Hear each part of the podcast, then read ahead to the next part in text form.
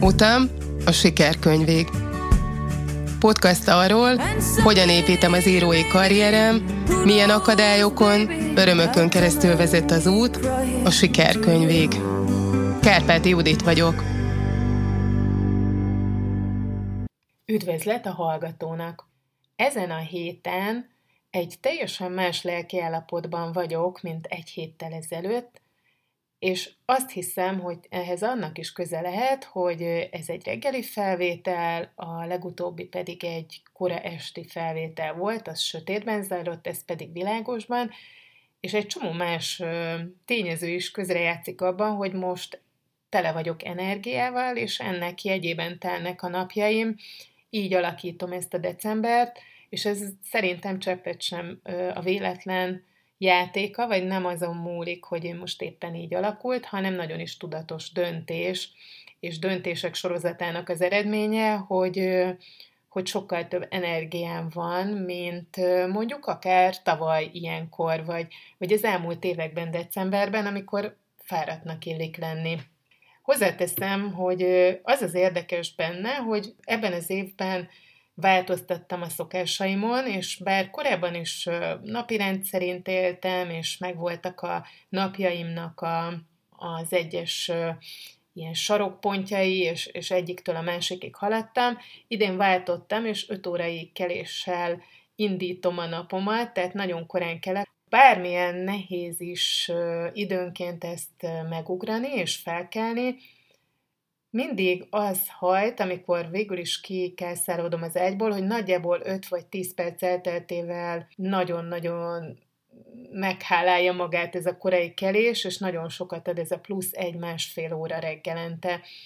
Tehát annak dacára, hogy 5 órakor kelek, vagyok mégis sokkal energikusabb, és, minden, és annak dacára, hogy december van, amikor tényleg joggal lehet bárki fáradt. De hát mi áll ennek a hátterében, és mi köze van megint csak ennek az íráshoz? Azt azért itt ebben a kis kitérőben hozzáteszem, hogy mi köze van bárminek az íráshoz, ezt a fél mondatot el fogom hagyni, mert mindennek, amiről beszélek, köze van az íráshoz. Beszélhetek én a hústaves kockáról is, annak is köze van az íráshoz, mert én mondom, és én írok, ezért a kettő között bármikor találni összefüggést, minden apró mozzanata az életemnek az az íráshoz vezet, és ahhoz van köze, hiszen élem az életemet, és íróként élem az életemet, ez nem egy leválasztható dolog, és most arra mm, szabad útjára engedtem azt a, azt a kényszert, hogy minden egyes gondolatmenetemet valami módon össze kell kötnöm azzal, hogy hogyan vezette ez a sikerkönyvhöz. Minden, amit teszek, az afelé vezet, ezért ha mondjuk azon változtatok, hogy mikor kelek föl, akkor ez is nagyon nagyban vezet ahhoz, hogy sikeres lesz a könyvem, úgy, ahogyan én szeretném. Visszatérve az eredeti gondolatmenetre, hogy energikus vagyok, nagyon nagy részben oka ennek, hogy megtanultam az elmúlt év során és az elmúlt hónapok során azt, hogy sokkal inkább azt szerint tegyem a dolgaimat, ahogyan az nekem, személyemnek, a, a lelki valómnak és a, a fizikai valómnak valóban jó. Ehhez nagyon koncentráltan kellett azzal foglalkoznom, hogy párbeszédet tudjak magammal folytatni, és ennek az az eredménye ennek a párbeszédnek, hogy energikus vagyok, mert hogy magamra figyelek arra, hogy nekem mi a jó, mik, miket gondolok dolgokról, és az honnan ered, hogy, hogy az a gondolat egy régről gyökerező, tulajdonképpen nem engem szolgáló dolog, vagy pedig, vagy pedig egy mélyről jövő sugallat, amire hallgatni kell, mert az szolgál engem. Hozok példának két olyan történetet, ami most történt velem az elmúlt napokban, természetesen az életem része a családom, és nagyon-nagyon fontos része a fiam, aki, aki talán mondhatom azt is, hogy az egyik múzsám az anyaságom az nagyon sokat változtatott rajtam, és az írásomon is, és nagyon egészen más utakat engedett a belsőmhöz, ami által nagyon sokszor írok olyan érzésekből, amit ő okoz, vagy ő,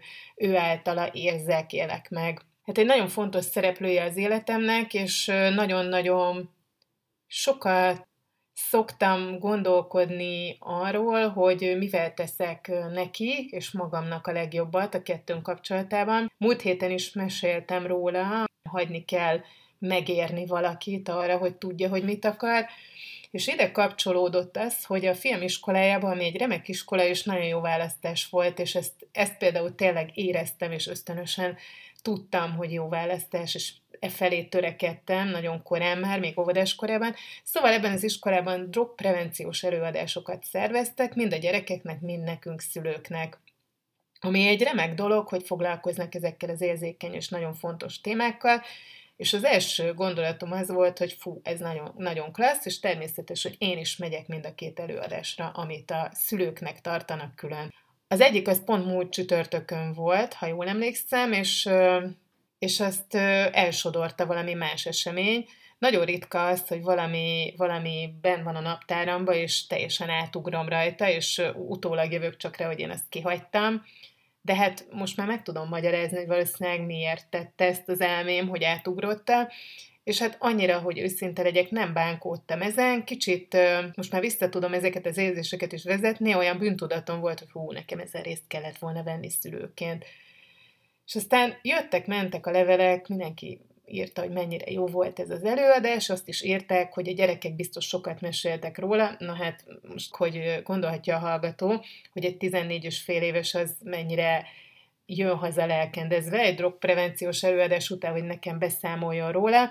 Jött a, a levél, hogy ma is lesz egy előadás, és az első gondolatom ugye az volt, hogy hogy ú, erre akkor el kell mennem, hát most ezt, ezt hogy létezik, hogy jelentkeztem erre, és én, és én nem fogok elmenni, az milyen szülő, aki egy ilyen dolgot nem tart szem előtt, és nem megy el. Majd ma reggel arra ébredtem, hogy én nem megyek erre el. És így elkezdtem magammal tényleg egy ilyen párbeszédbe bonyolódni, hogy most ezt hogy találtad ki, hogy, hogy nem, most el kell ezekre menni, látniuk kell, hogy, hogy, hogy szülőként te felelős vagy, és, és ezen részt veszel, és, és ha már jelentkeztél, akkor eleve ott a helyed. Kavargattam itt valamit reggel, reggelit készítettem talán, folytattam ezt a beszélgetést, hogy hát te mikor csinálsz te valamit azért, mert azt várják tőled. Ez, ha ezt csinálod, akkor ezt ne csináld. Azért akarsz elmenni, mert, mert hogy szülőként neked jelen kell lenni. És akkor erre az lett a válaszom, hogy hát a legnagyobb része az, hogy azért akarok elmenni, mert, mert hát lássák már, hogy ennek a gyereknek az anyja is érdeklődik a téma iránt, és akkor annyira a végéig elmentem ennek, hogy teljesen aprólékosan átvettem, hogy mi, mi az, amiért elmentem volna, és mi az, amiért nem akarok, és az, amiért elmentem volna, semmiféleképpen nem rólam szólt, vagy nem arról, hogy engem mi ösztönöz erre, és az, amiért nem mentem el, az meg teljes egészében engem tükröz, hogy azért nem szerettem volna elmenni, mert az volt a meggyőződésem és az érzésem, hogy én az elmúlt 15 évemet úgy töltöttem el a, a Milennal, a fiammal, hogy a saját magam megismerésével rengeteg időt töltöttem, és, és annak a bensőséges viszonynak a kialakításával, aminek nem lehet akadálya egy, egy vállás, vagy bármilyen viharos családi esemény.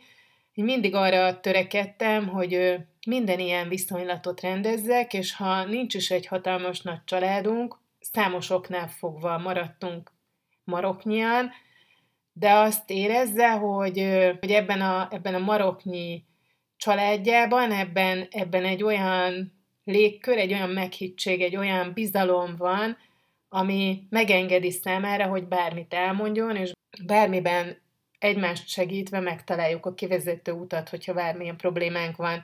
A fiam az kisebb korában is járt már pszichológusnál, most kamaszkorában is járt már pszichológusnál, és mindez nem azt jelenti, hogy problémás gyerekem van. Ez azt jelenti, hogy ez is egy eszköz arra, hogyha valami olyan dolog adódik, ami, ami szakembert igényel, akkor, akkor ezt vesszük igénybe.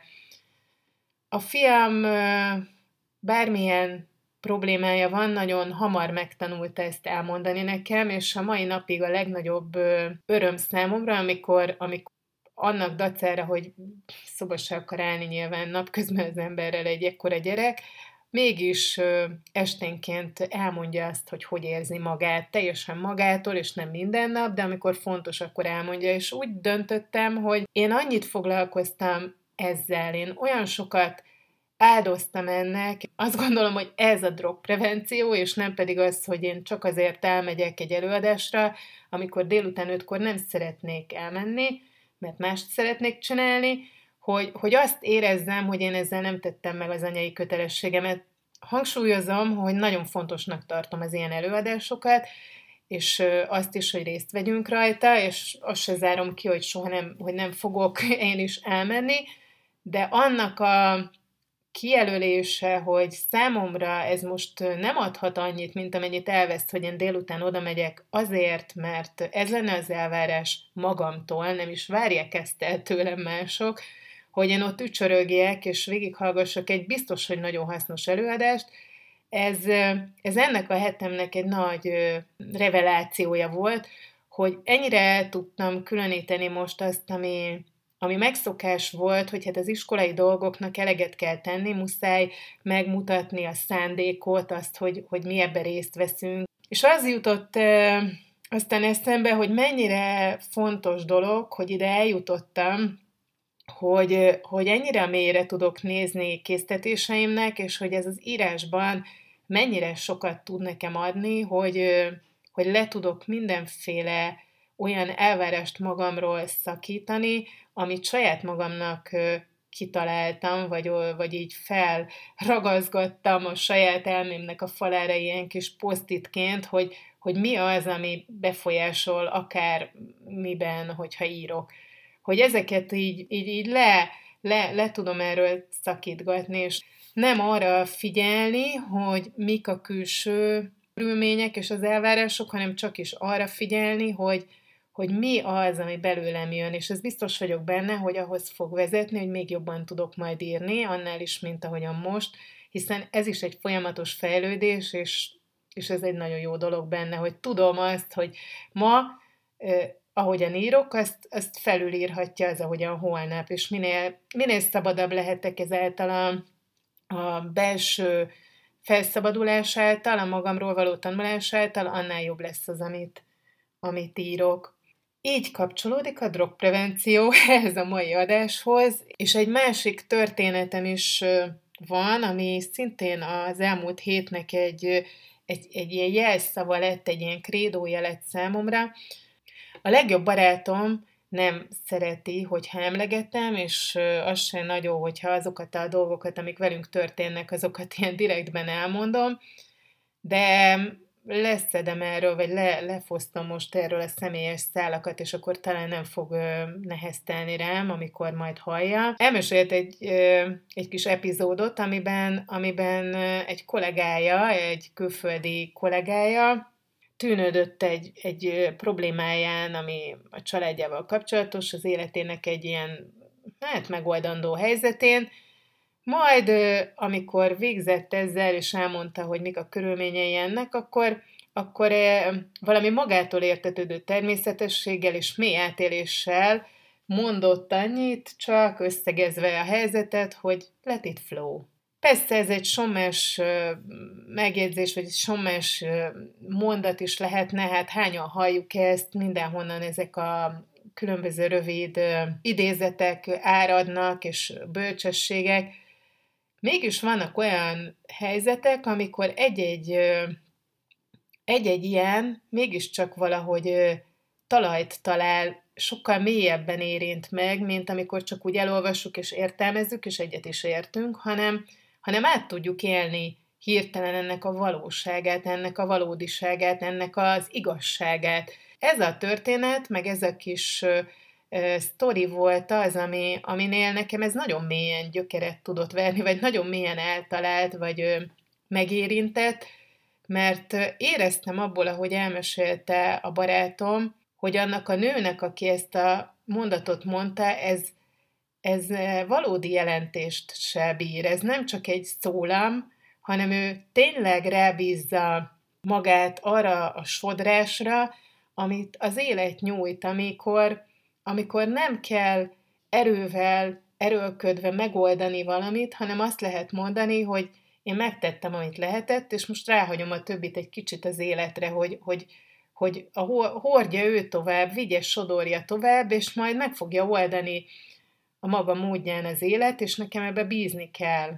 Ha már azt mondom, hogy ebbe bíznom kell, akkor azt is elmesélem, mielőtt rátérnék a utolsó részére az epizódnak, amikor felolvasok egy írást, hogy az elmúlt évemnek az egyik nagy újdonsága volt az is a bizalom, amit, amit megtanultam, hogy, hogy ebben a környezetben, ahol, ahol a bizalmatlanságnak van nagy szerepe, ahol minden azt sugározza, hogy inkább ne bízzál senkiben, akkor, akkor a mentorom egyik gondolatmenetére kapcsolódva elkezdtem ezt magamévá tenni, hogy, hogy én igenis bízni fogok, és megvizsgáltam, hogy ha azt is mondtam előtte, hogy én bízom, akkor ez valóban úgy van-e. És rá kellett jönnöm, hogy, hogy egyáltalán nem volt úgy, és az sokak számában butaságnak tűnik bízni másokban, magában hordozza annak a lehetőségét, hogy elbukom, hogy majd csalódom, de hogy egy sokkal előrevivőbb és tisztább hozzáállás, mint hogyha, mint hogyha azt hangoztatnám, hogy senkiben sem bízom, inkább bebiztosítom magam ezzel, azzal, amazzal. És amikor elkezdtem gyakorolni azt, hogy, hogy hagytam, hagytam azt, hogy megbízzak dolgba, nem, nem, nem engedtem olyan gondolatoknak teret, hogy majd ellopják ezt a dolgomat, vagy valaki becsap, vagy, vagy kisemmiz, vagy majd ö, valami olyan dolog fog velem történni, ami annak következménye, hogy én oktalanul megbíztam, akkor, akkor hagyom, hogy ez megtörténjen. Akkor ez fog történni egy jegyzet mellé, hogy ezt már egy jó fél éve, hogy, hogy elkezdtem gyakorolni, és, és, és ennek a szellemében tenni a dolgaimat, és egyetlen egyszer sem történt velem olyan dolog, ami okot adott volna arra, hogy visszavonulót fújjak, és ne ezt gyakoroljam. Senki nem élt vissza azzal, hogy bizalommal álltam a dolgokhoz, hogy, hogy abba hittem, hogy meg fogom oldani, hogy meg fogja oldani az, akire rábízok egy feladatot, hogy, hogy, hogy a dolgok a, a maguk menetében is tudnak haladni, hogyha hagyom. Ezek után álljon itt a, ahogyan mondani szoktam, az az írásom, amit nem is olyan régen írtam nyáron, és talán már köze is volt ezekhez a gondolatokhoz, az a címe, hogy Szerenádösvény, és ezt fogom most felolvasni. Szerenádösvény. Séta gyaloglás volt a terv, nem futás. Már az út felét megtette, ő és a kutyája, mikor azon kapja magát, hogy lépésről lépésre szaporább az iram, még egy meredekebb emelkedő utáni lankán lábai magától erednek futásnak. Nem ő uralja a tempót, nincs is ilyenkor az erdőben akarata. Amint rálép a kiválasztott csapásra, más törvények veszik át a hétköznapi szabályok helyét. Nem kell másnak elsőbséget adnia, nem békjózzák teendők, közelgő események árnyéka nem vetődik gondolataira. Lépni egyet, egy következőt, egymás utáni lépések hangja hadsereggel sorvezető, ez irányítja. Amint leszékül a cselekvés, erre az egyetlen mozdulat sorra helyet kaphat mindenféle szabálytalan, ki tudja honnan előbújó kép, hangfoszlány mondatokkal formálódó gondolat. Az út elején a megfigyelés köti le.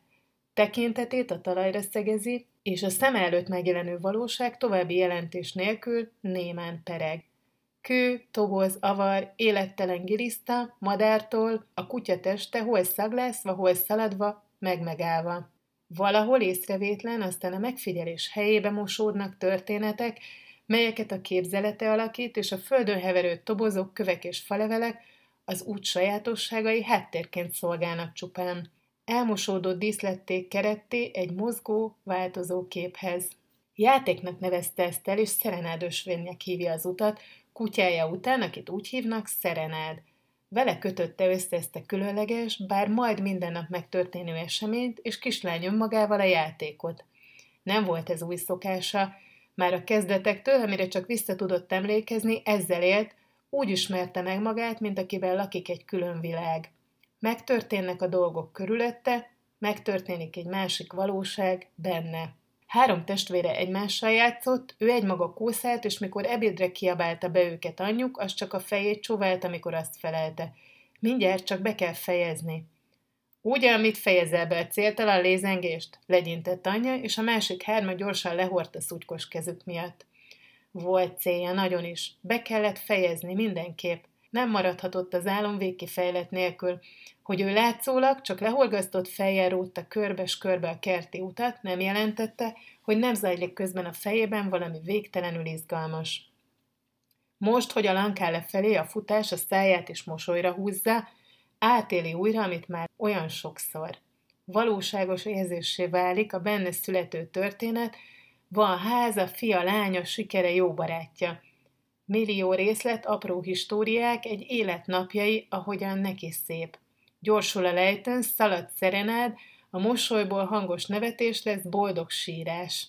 Évek telnek, pipacsmezők, ereszek jégcsapjai illatok múlnak, mostból egyszer volt emlékek válnak. Az éjszaka, amikor álmában egy varázslatos pillanatban nála magasabb lett a fia, a lánya. A gyalogút képzeletbeli jelenetei, élete valósága. 70 éve eltelik, ünnepség szerveződik tiszteletére. Gyönyörű asztal, szépséges, szerető vendégsereg. Valaki feláll, poharat kocogtat, beszédet mondanak. Feléje fordul a sok szempár, választ várnak tőle a legfontosabb kérdésre. Néz maga elé, eltűnik mindenki. Szemei előtt az útmenti esőtől repett szikla, mellette élete legkedvesebb, örökre siratja kutyája. Mosolyogva válaszolja. A szerenál ösvényen jöttem, útközben történt minden. Olvasd el a legfrissebb írásomat a www.kárpátiudit.com-on.